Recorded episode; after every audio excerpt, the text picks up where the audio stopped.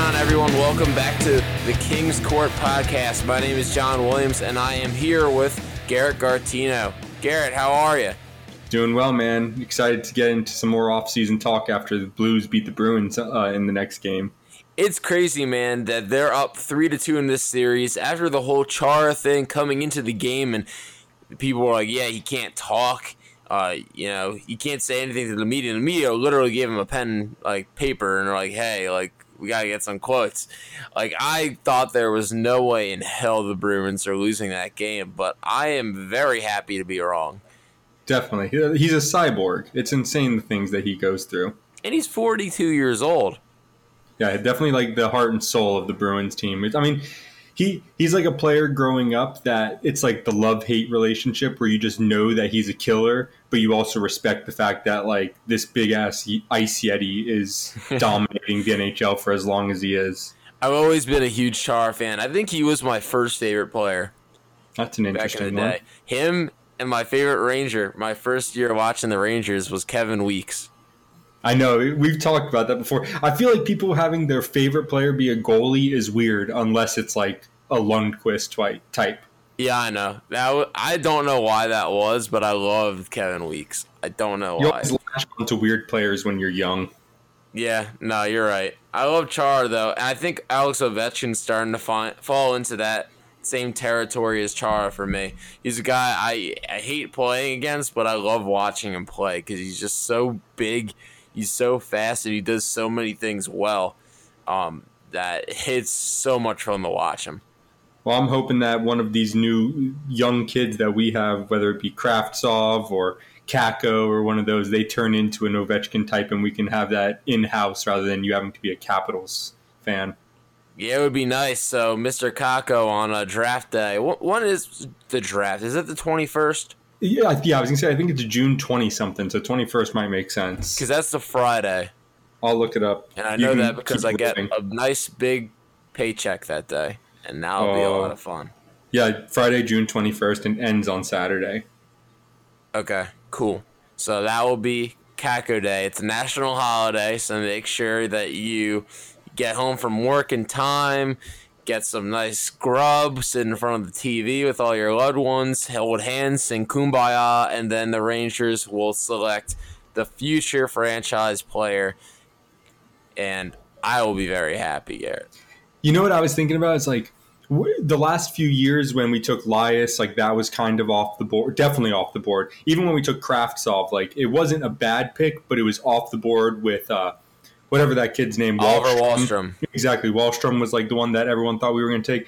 But it's nice to hear from management, like Gordon and everybody, saying Hughes or Kako. Like there's no mixing or matching and thinking that maybe they'll screw it up. Well, I think after those past two drafts, and they're in this situation, they originally, like after they got the second pick, somebody asked Jeff Gordon that night, like, oh, you get a chance to take Kako or Hughes, and like Gordon was like, yeah, but we're gonna see what other options are out there. And then I feel like ever since he said that, the team has been like, okay, we can't screw with the fans any longer, like we need to make sure that they know, don't worry, you can breathe, you can exhale, we will have one of these two players, and they're leaning into it. So I appreciate that because it makes my blood pressure at a normal level, as opposed to what it would be like if they continued to be like, oh, we'll see what else is out there. Yeah, the typical management speak. So we were just talking about the kids a little bit, and just quick Rangers news that has happened in the past couple of days. The Rangers signed 2016 fourth-round pick. I'm going to butcher this name. Tarmo Reinunen? Reinunen? I'm just gonna call him Tarmo Reunion because I feel like that's just easy. You just start doing whatever Sam Rosen would say. Think about how he would say a name and go with that. Every time like Sam Rosen says somebody's name that I'm just like reading, and I hear, I'm like, oh crap, that's how you do it. I remember like one of the biggest ones was Shea because I had no idea how the hell to say that, and I'm like, I turned to my dad, like I guess in Shea's like first preseason. I'm like, wait, did he just say that guy was that guy? Like before he came up, when my dad and I would talk about him, it was Skagey. So now my dad still, like, I don't know if he does it because he just, like, hasn't gotten out of the groove of it, or if he does it as a joke, but he still calls him Skagey. I'm trying to think of what my friend used to call Buchnevich. It was really, really off. There's definitely a lot of them, though, where it's just like, when you see the spelling, you're like, those letters should be matched each other. Yeah. Yeah. No, there's plenty of them. But anyway, so... Tarmo. I'm just going to call him Tarmo because I can pronounce that. Okay. So in unison, Tarmo. Tarmo. Okay, use Tarmo from now on. So Tarmo is a 21-year-old left-handed defenseman. Like I said, drafted in the fourth round of 2016. He had 6 goals and 19 assists in 58 games for Luku of Liiga, which is a league in Finland. And then in 6 playoff games, he scored a goal and 4 assists. So he has definite offensive upside. I think a lot of people say that he could be somewhere between a second and third pair defenseman. So Garrett, another rookie defenseman enters the fold for the New York Rangers. Just to add another name to the list, dude. I mean, the only thing that I think is nice about having this list continually grow is that you know that there's going to be some movement. Like, there's no way they come into camp or even, like, leave the draft with the same number of defensemen that they have right now. Because right now, you have on the roster Shattenkirk, Stahl, Shea, Smith, Fox, Hayek, Claesson, D'Angelo, Pionk. That's 9. And then that's not even mentioning Tarmo, Rykov, Lindgren, Keane. And then, like, I don't know, is Brandon Crawley like a dark horse? So that's 14 to 15 guys who we could be like, okay, I could see a path where he would make the NHL roster come opening night. Listen, there's never a bad thing to have too many defensemen, but the Rangers are going to have some decisions to make. And, like, when it comes to the guys that they do have under contract, you know, the Stahls and Smiths of the world and Claessons, it's like, all right, well, what are we doing? Like, Brendan Smith, there's no way he makes it to opening day. He's getting bought out. Right. Smith still will be there. The biggest question, which we've said 8 million times, is – what's going to happen with Pionk and D'Angelo? And I'm guessing we're going to figure out their news either before or at the draft. D'Angelo's going to get a nice extension.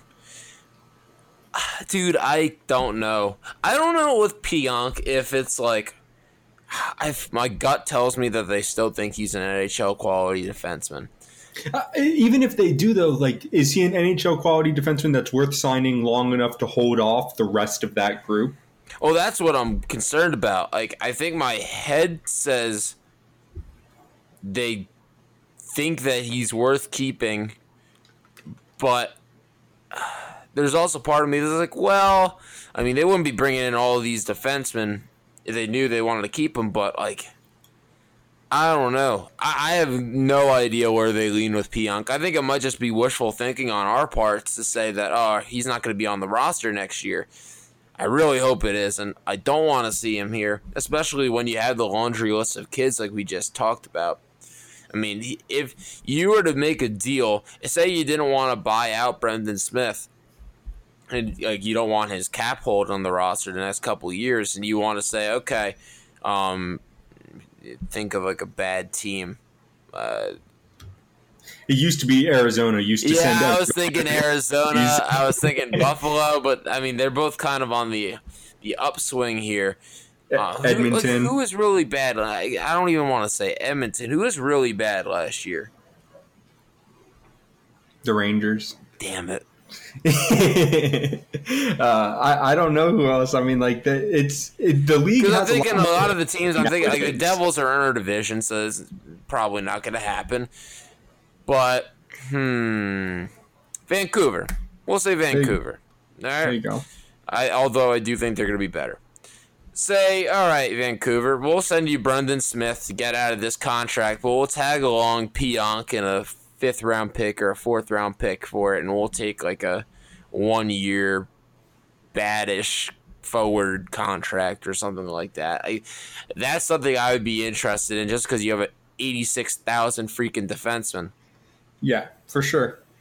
Now, I want to talk about Freddie Claesson, because his role in all of this, and this is going to tie into something we're going to talk about later on in the show, or honestly, we could even start talking about this now.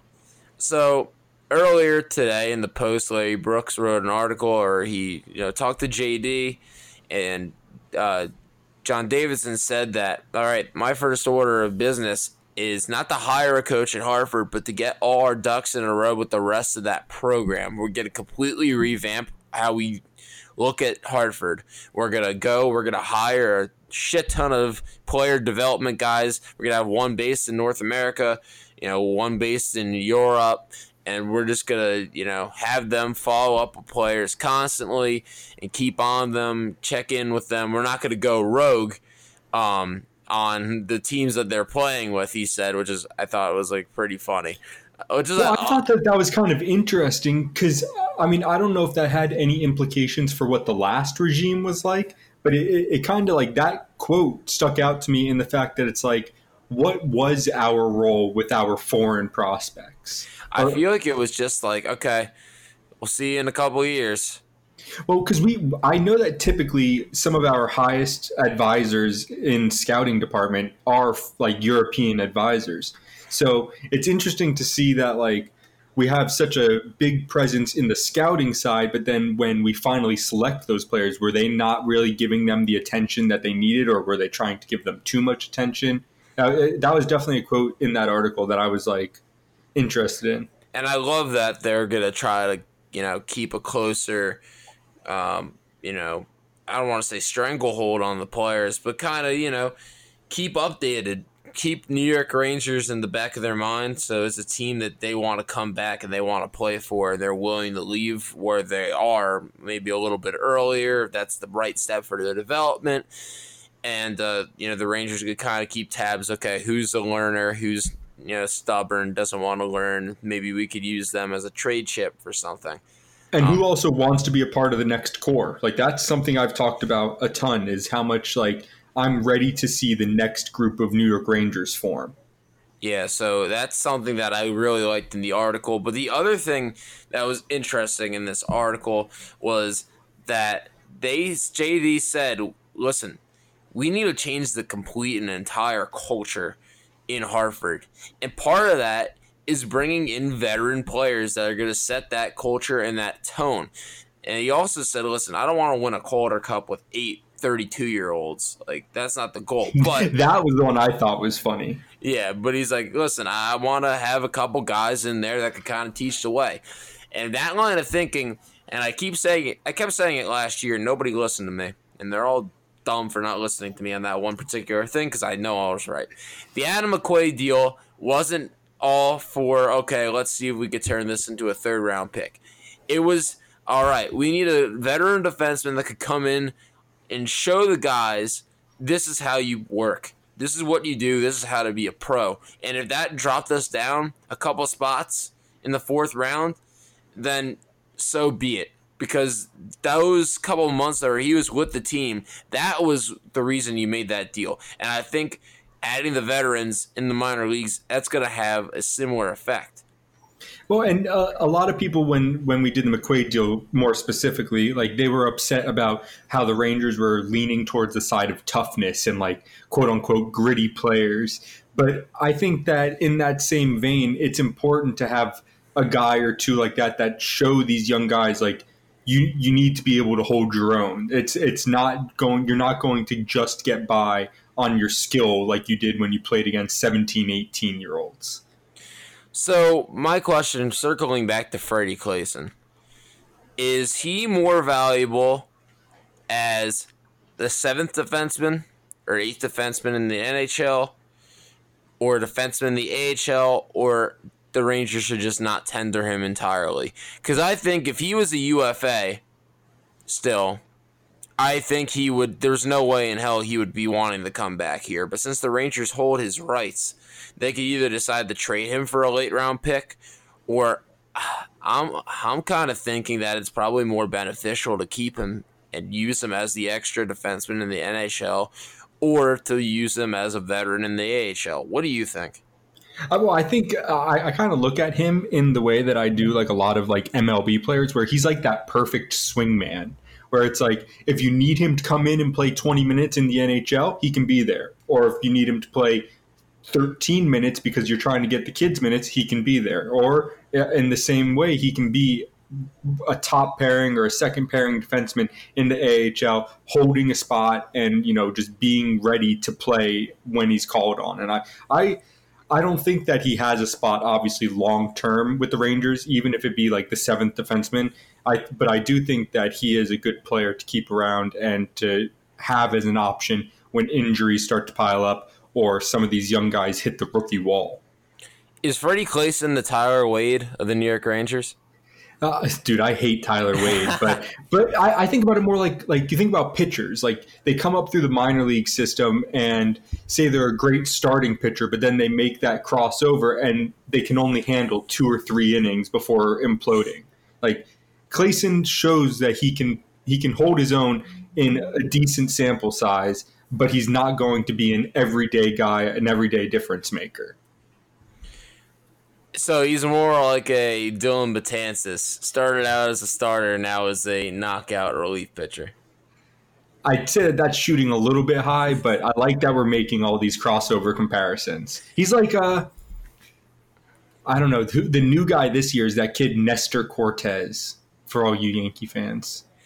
You know, dude, I haven't watched a ton of games this year. I really wanted to, but I just can't. When I get home from work, so the little shadow and look into my life. So I wake up at 5 o'clock. I leave my house at 6. I don't get to work until 8:30, or probably even later sometimes. And then I work till 5, go to the gym up there to avoid rush hour, and then I don't get home until like 8:30. So by the time I get home, I eat, I poop, and I go to bed. I'm so spoiled in the fact that, like, I more or less make my own schedule. But then I also have days like yesterday where it's like a 500-mile round trip day for me. And I spend like 10 hours just sitting in my car. Yeah, so that's the worst. There's nothing more that I hate. Actually, there's 3 things in this world I hate. I hate automatic sinks. Automatic sinks? Yes. Like ones that you put your hand underneath? Yeah, they don't fucking work for me. Ever. Maybe you got tiny hands. Dude, my hands are fucking normal size, man. You got the Whopper hands, Whopper Juniors. I got big-ass hands. I don't got Kawhi Leonard hands, but I got big hands. Oh. Yeah, so automatic sinks. Pickles. Pickles are fucking gross. Wrong. Bad take. Nah, it's a perfectly correct take. And the third thing I hate more than anything else is traffic and sitting in traffic. And yesterday I got out of work early. I went to the gym and I got out of the gym at like 5:45. Like, yeah, fuck it, I'll try going home. And I sat in traffic for at least an hour, and then I still had another hour and like 15 minutes on my drive. It was fucking terrible. You got to find more podcasts to listen to. I'm never in a rush when I'm in the car. Dude, I hate sitting in traffic. I have podcasts, and I was listening to a few yesterday, but holy shit, dude, I just can't do it. You know what my biggest problem on the road is, and this just started happening in like the last year, and I think it's a completely mental thing. I've got like pee anxiety. Because I spend like so much time on the road, I like the moment I hit the highway, I get worried that I'm going to have to like piss myself before I can find an exit. Yeah, that's like the worst feeling in the world when you have to pee really fucking bad, but there's like no like places to pull over or like any exits. Like it's funny, without even trying, I stop at the same gas station almost every time I go on the road. It's like my body just knows, oh, exit 174, time to go pee. Sorry, I got distracted. See, so I'm working from home today, and I just got a text from work, so that's... So, what the fuck are you doing? You're supposed to be on the clock. Yeah, well, I'm on my lunch break. I didn't even eat lunch to podcast and talk Rangers with you. That's how much I care about this podcast. That's commitment. So I'm here by myself at home doing this, and I'm going to be alone with my stomach growling for the next 4.5 hours just so we could do this podcast. So, all right, well, where were we, though? We were talking about the veterans for the AHL team. Yes, so before the show, me and Garrett each came up with a couple players that we'd like to see the Rangers go after in free agency for the sole purpose of playing for Hartford next year. So, Garrett, I know we talked about a couple guys before the show. Who's, like, one guy that, like, piques your interest? This is going to come as a surprise to everybody, but I'm going to say Dan Girardi. He's not, dude, holy shit. Why are we doing this again? Dude, Dan Girardi's, he's the perfect person to teach people how to be a New York Ranger. That's wonderful, but somebody's going to give him a contract, like a $3 million annual two-year deal. What the Rangers are going to do, they're going to sign him to a two-way deal, tell him that he's going to be a minor league defenseman, and then he's going to cross over into coaching. That's a storybook ending for Dan Girardi's career. I think if Dan Girardi was 37 or 36, he would do that. But I think he still has another 4 years where he thinks that he could be a, like, at least a third-pairing NHL defenseman. Well, maybe they just sweeten the pot somehow, some of that hush cash. Yeah, I'll give you some hush cash. All right. I don't know, dude. These, like, I was telling you before we started recording, like, when you look at the list of the free agents, a lot of them are just, like, players that are either aren't old enough to rationalize making them minor league veterans, or they're guys that I think will get a chance at the NHL before they take a minor league assignment from the Rangers. That's the thing that's kind of hard about making these lists, just finding, okay, who would get like a PTO at best, and like who like is one, like a guy I was looking at was Matt Cullen, but I'm like, oh, listen, he's 42 years old. There's no chance in hell that he's going to play in the AHL. Right, he'll be on a contender contract, or he's retiring. Right. The other one that I brought up was Lee Stempniak. He came to the Rangers on a PTO, then he went to, I think, Carolina on a PTO, and then last year he went to Boston, I think. And every year he goes on either minor league or PTO deals and ends up becoming an NHLer. But I don't think he's a bad option. But I would see him making an NHL roster before I would see him taking a minor league assignment. So here are a few guys that I'm kind of thinking. So the first guy is Mark Letestu. I mean, he had a great year last year with the Davidson guy. Monsters. Davidson referenced Mark Letestu in his article. He's like, listen, Letestu was huge for us when we won the championship 2 years ago. I mean, that's a guy. How old is he? Letestu is mid-30s. He is 34. Okay. Yeah, so he's 34 years old. I think he would be a good fit for what the Rangers are wanting to do in Hartford. And I think with JD at the helm, he's going to give him a nice payday to come play with the Rangers. But we'll see if Columbus is like, listen, man, like, you've had all this success here, you know, don't leave us. Like, here's, you know, let's back up the mini dump truck to your house with some medium cash, AHL cash for you. We're limited to forwards more or less too. That's the funny thing, is that, like, you can't really be signing many defensemen minor leaguers. That's where I think you have Freddie Claesson. Right. I think he's going to serve as the AHL defenseman. I never would have pictured myself being a Dan Girardi advocate. You are the biggest Dan Girardi advocate to ever exist. But I think that now I see the light, and I know that I'm a big Dan Girardi fan. Listen, I love Girardi, and I love his time here. And, you know, we do this conversation every episode now. I think that's why I do it, is because I know that I can get you to say the same exact thing every time. Yeah, well, you know what? Fuck you. Anyway, other guys that I had on the list. We traded one Hayes brother, and I think we should bring one Hayes brother to the Hartford Wolfpack. Jimmy Hayes, he had 15 goals and 15 assists in 72 games with the Wilkes-Barre Scranton Penguins. And as somebody who watched him play, I'd say about 8 games last year live, He's definitely not an NHL player. That's what I was just about to say. Jimmy Hayes does not know what it takes to be an NHL player anymore. But I think he is a quality veteran guy who could be thrown in the top three lines of an AHL team wherever you need to plug and play somebody, a veteran who's been there, done that. I think that he would be a decent player. And he's played on good teams. I mean, he didn't make the playoffs last year, but he's made the playoffs on a couple of AHL seasons, I believe. Chris Thorburn. Yeah, that's a guy you could talk about. Go for it.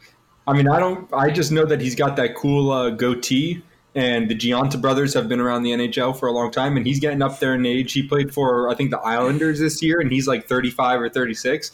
Like I said, this is a hard list to come up with, but I'm just like trying to like narrow it to older guys that don't really produce anymore, but I know that they've stuck around for a reason.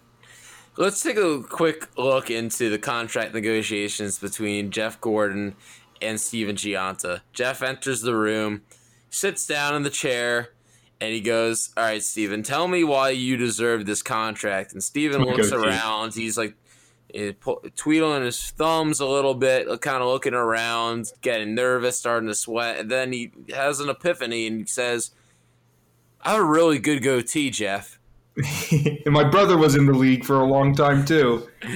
And that's going to be, according to Garrett Cartino, that is the best reason to bring Steven Gionta aboard. Listen, you got to have a good playoff beard to have a deep run, so... There you go. He's teaching the kids how to groom themselves. They always say there's some players that, you know, they're just invaluable off the ice. Maybe they mean they'd help the team learn how to shave. Dude, you know who the ultimate minor league veteran is? Connor Brickley. I like Connor Brickley as like a 13. That's what I'm saying. Keep forward. Him around. Well, you know, why the hell he's not? He's the Frederick Claesson of the forwards. Why the hell not?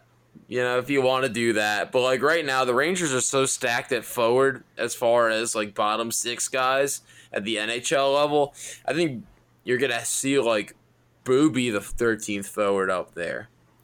I think that – I don't know if it was on our podcast or if I was DMing with someone recently that when I was going through the lineup, I was putting Boo in every single time. And when I did that, I forgot that we have Brett Howden. How dare you? But like that's how stacked we are. Boyfriend. That's how stacked we're gonna be at the forward position at the NHL level next year. Yeah, so you know the center is pretty much set already. Yeah, I mean most of the forward group is. It's gonna be interesting to see if they move Nemestikov, they move Vesey, but it's gonna be something to monitor. But here's some more names real quick. That could be decent AHL hires. Troy Brouwer, I don't know if somebody will give him an NHL contract. They might. He scored 12 goals last year with the Panthers in 50-something games. Drew Stafford just played a couple of years with the Devils. He had 5 goals and 13 assists in 57 games with the Devils this past year. I think that he could be a decent, bottom six player at the NHL level.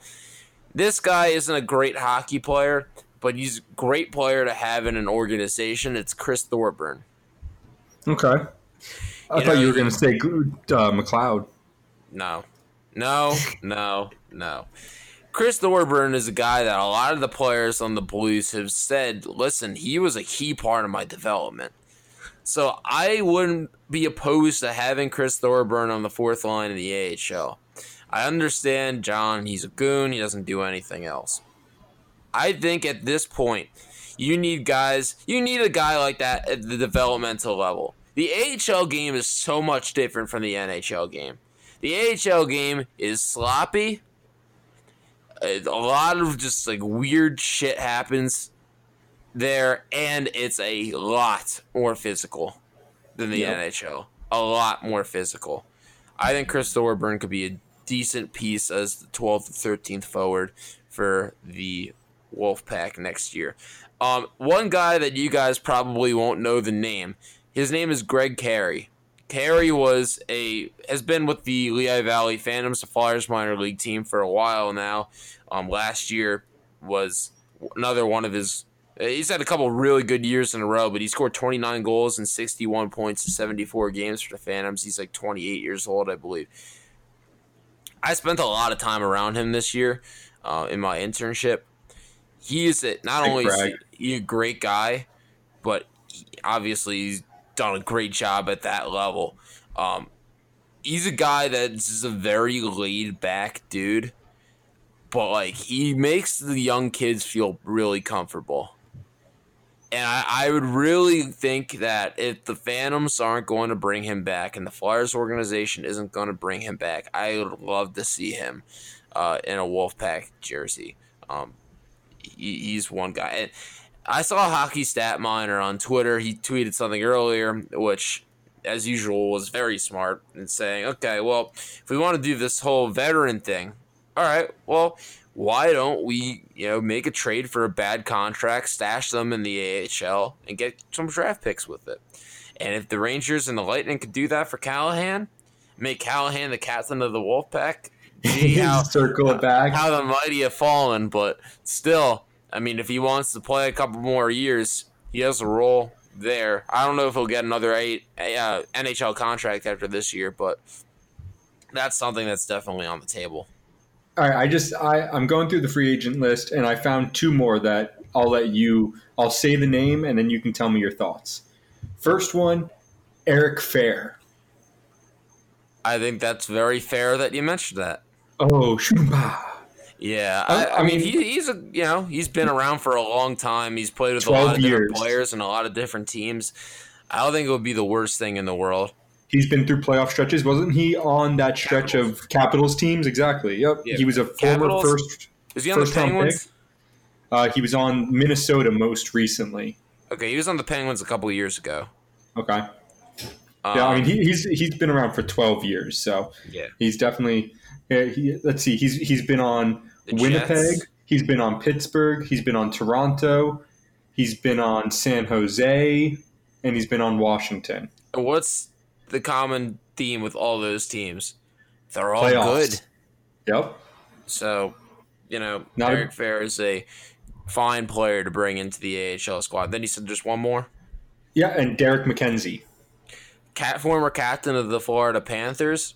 Kind of does the same Chris Thorburn role, but I think there's more of a place for that in the AHL. If he's not offered an NHL contract, he would be a great fit. 38, I think, at the start of next season. So, I mean, it's possible that he could play, I'd do my due diligence. That wouldn't be a bad signing. Listen, I'm not worried about getting like a dynamite goal scorer, although that would be nice. And if you were to get my boy Greg Carey in there, you would get that. But you also need those like solid veterans that are going to help guys coming over that aren't going to make the team. I can't think of the freaking kid that we the two guys that we signed, the college free agents last year, Jake Elmer, like a guy like that. All right. Is that Cousins winger? Yeah. It is. Okay. Yeah. And then Patrick Newell is the other guy that they signed out of college. I mean, listen, get a couple veterans in there to help teach them how to play the pro game. How common is it? What I was saying, that like you sign a player, an older player, to a minor league contract, and they kind of assimilate into a coaching role. I don't think it happens too often, but I feel like that's something, especially with like the changing of guard with the Rangers, that we could see some of these older players become a part of the coaching staffs and stuff like that. I think if it's a player that's in like an captain role, alternate captain kind of thing, I think that's more, you're seeing what the coach is doing. That's more of like a kind of like an internship in coaching. Right. But you're not too far off, I would say. So one more hockey related thing, and then I want to do a couple of nonsense things and we'll wrap up. Joe Pavelski's hitting free agency. He's testing the market.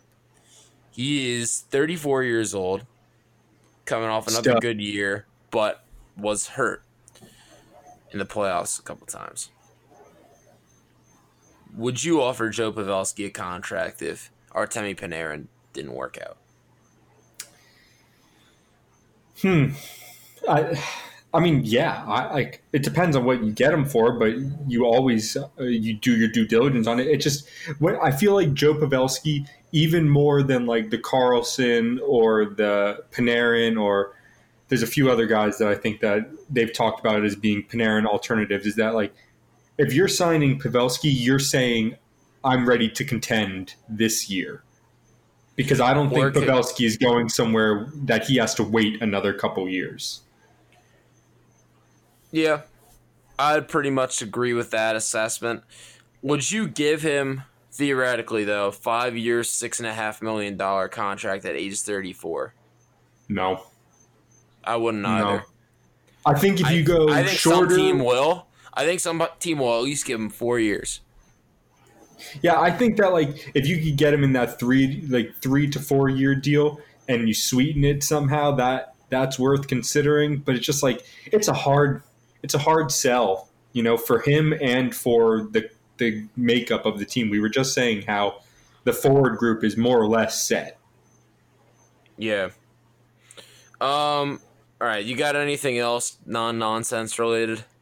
I hope Kevin Hayes does not sign with Philly. Oh, crap. We completely forgot about that. All right. We got to talk about that real quick. Good call.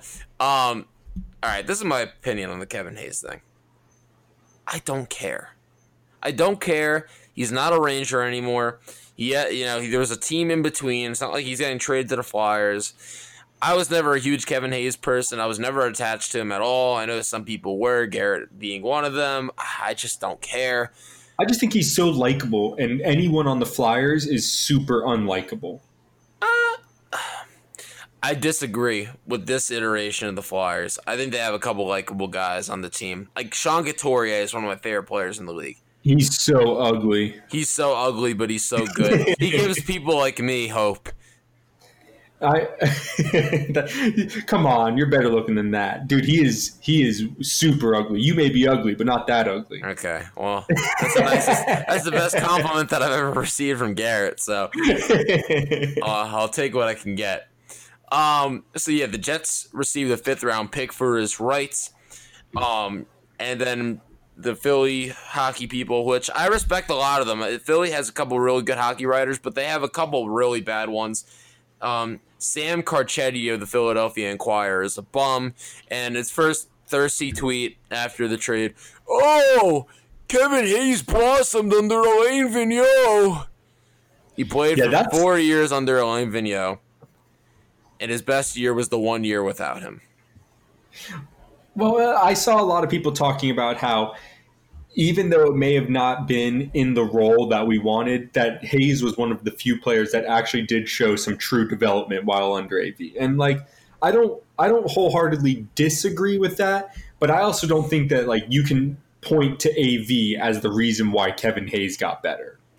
Like, I think Kevin Hayes just coming out of college took a little bit of time. You know, we knew that he had that offensive gift with that big ass of his. But other than that, like, I think that it took him a little bit to get used to the NHL game, and he's turned into a pretty quality player. Yeah, so I'll say this about Kevin Hayes. The Flyers have a lot of cap space because they have a lot of guys that are in need of new contracts, and they have a lot of guys that are expiring. I mean, they're saving about, like, $7-8 million because Michael Neuwirth, Cam Talbot, and Brian Elliott are all unrestricted free agents. I think that, and the one tweet that Garrett saw that said that sources are saying that Hayes is talking to them about a $60 million a year extension. I don't know if I buy it. It's from Philly Fan Life, which is like a fan-run blog thing. I don't know. I don't really trust. I know people that write for them pretty well. I don't know who this kid is. So, you know, maybe he does have a source. It's possible. The Philly media is a lot more like, I don't know. I feel like New York media is just very, you know, not tied together. Like, I don't know how to explain what I'm thinking and trying to say, but I don't know. I'm taking it with a grain of salt. But I will say this, my last thought on this. Kevin Hayes would be a great fit there. He would be a great fit because of his ability to be defensively responsible is nice, but also he's not going to be, you know, they're not going to make him a first line player. Right. He might not even be on the second line. So he's like around that sixth or seventh forward role, which is like the ideal spot for Kevin Hayes, where he's secondary scoring for them. And he'll be one of their top penalty killers. I think if they can get him to a 6-year, $6.5 million contract, that would be a win for both sides. I kind of hoped for more for Hayes. Like you said, I'm a fan. But I think the big question is weed legal in Philadelphia? No. Okay, well, he's not signing there then. He's going to Colorado with you. There we go. So, all right, that's all I really have on Hayes. So it's time for our favorite segment of the show, and I'm not gonna have. I'm just gonna post-produce the intro to it because I don't have it up right now. It is the Glass versus McLeod game. Glass or McLeod? It's the Glass or McLeod game. No, God, please, no, no. All right, so you know the rules. It's damn, what the hell is the game called? Would you rather? Would you rather? I almost said never have I ever, but it's not that. So it's would you rather. So you get two awful scenarios, and you have to choose one of the two. So Garrett, you either get bitten by a German Shepherd 5 times a day for the rest of your life, or you have to watch at least 3 reruns of The Price is Right a day. The 3 reruns of Price is Right. What? That's not even close. I'm fine with The Price is Right. You want to watch reruns. I'm talking about like 98 reruns of The Price is Right. And you're like, it's not something like you could go on the treadmill at the gym and watch. Like you have to sit down at your house and like watch this like with Michelina. I'm not going to lie to you.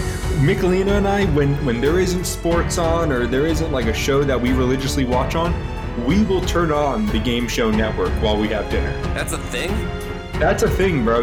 Have you never had dinner at your grandparents' house? Like, when I went over to my grandparents' house, Game Show Network and soap operas were the only thing that were on TV. So my grandpa watches the Mets. Westerns. John Wayne movies. My grandpa loved John Wayne.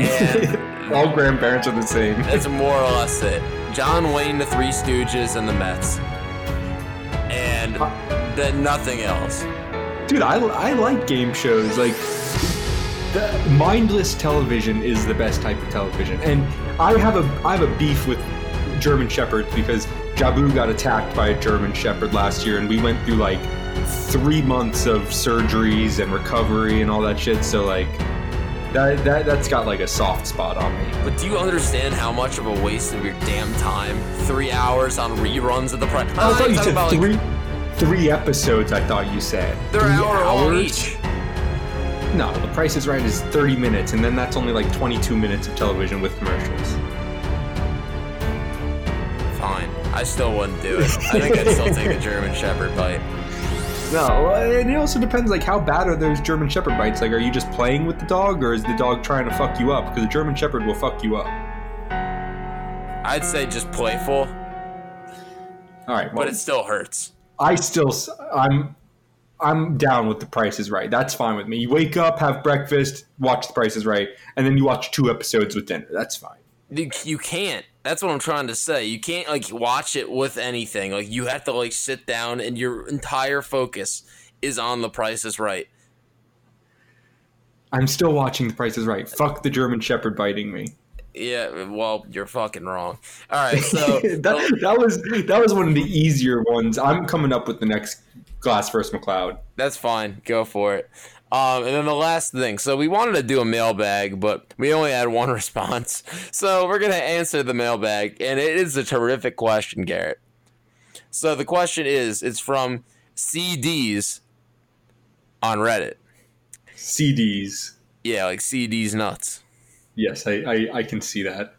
So if Frankenstein was tasked with stealing parts from all the players on the active roster in order to create a human even more attractive than Hank, which parts would he steal from which players?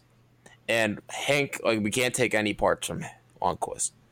The immediate response from me is Brett Howden's eyes. Yeah, I mean, I've said that many times, too, that he's got some really intoxicating eyes. Intoxicating is an interesting word for it, but okay. I probably, like, now I got to, like, think through the team. How do you feel about, like, Zibanejad's hair? Like, he's got that flow. I think it looks gross. Okay, well, so, all right. Maybe I'm more into, like, the European DJ look than you are. I would say Chris Kreider's muscles.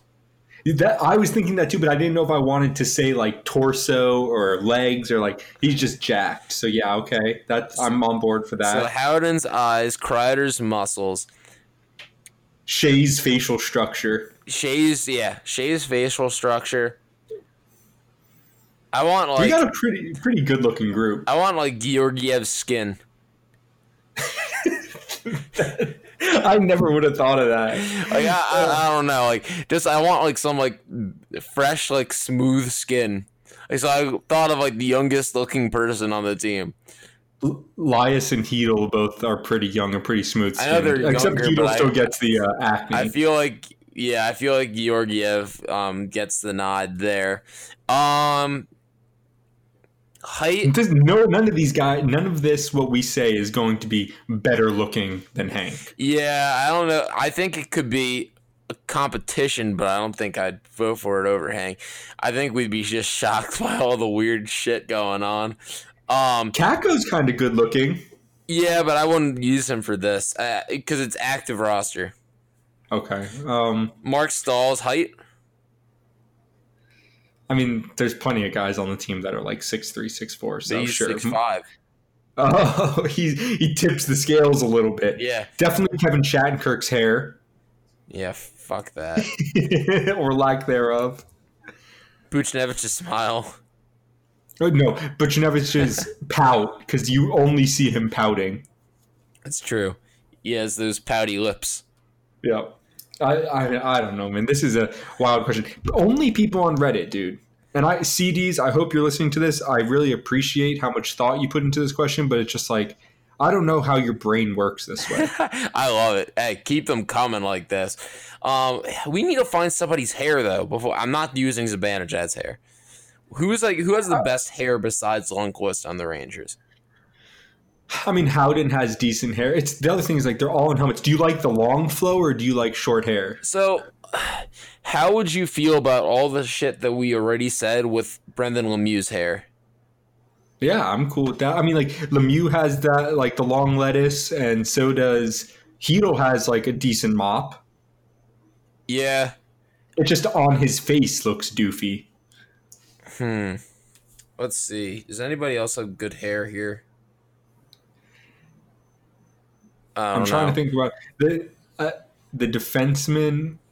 I feel like I could pick and choose a few things from D'Angelo, too. D'Angelo's like, he's got that tough guy look. Yeah, I want the Italian gene. Yeah, just like the cockiness.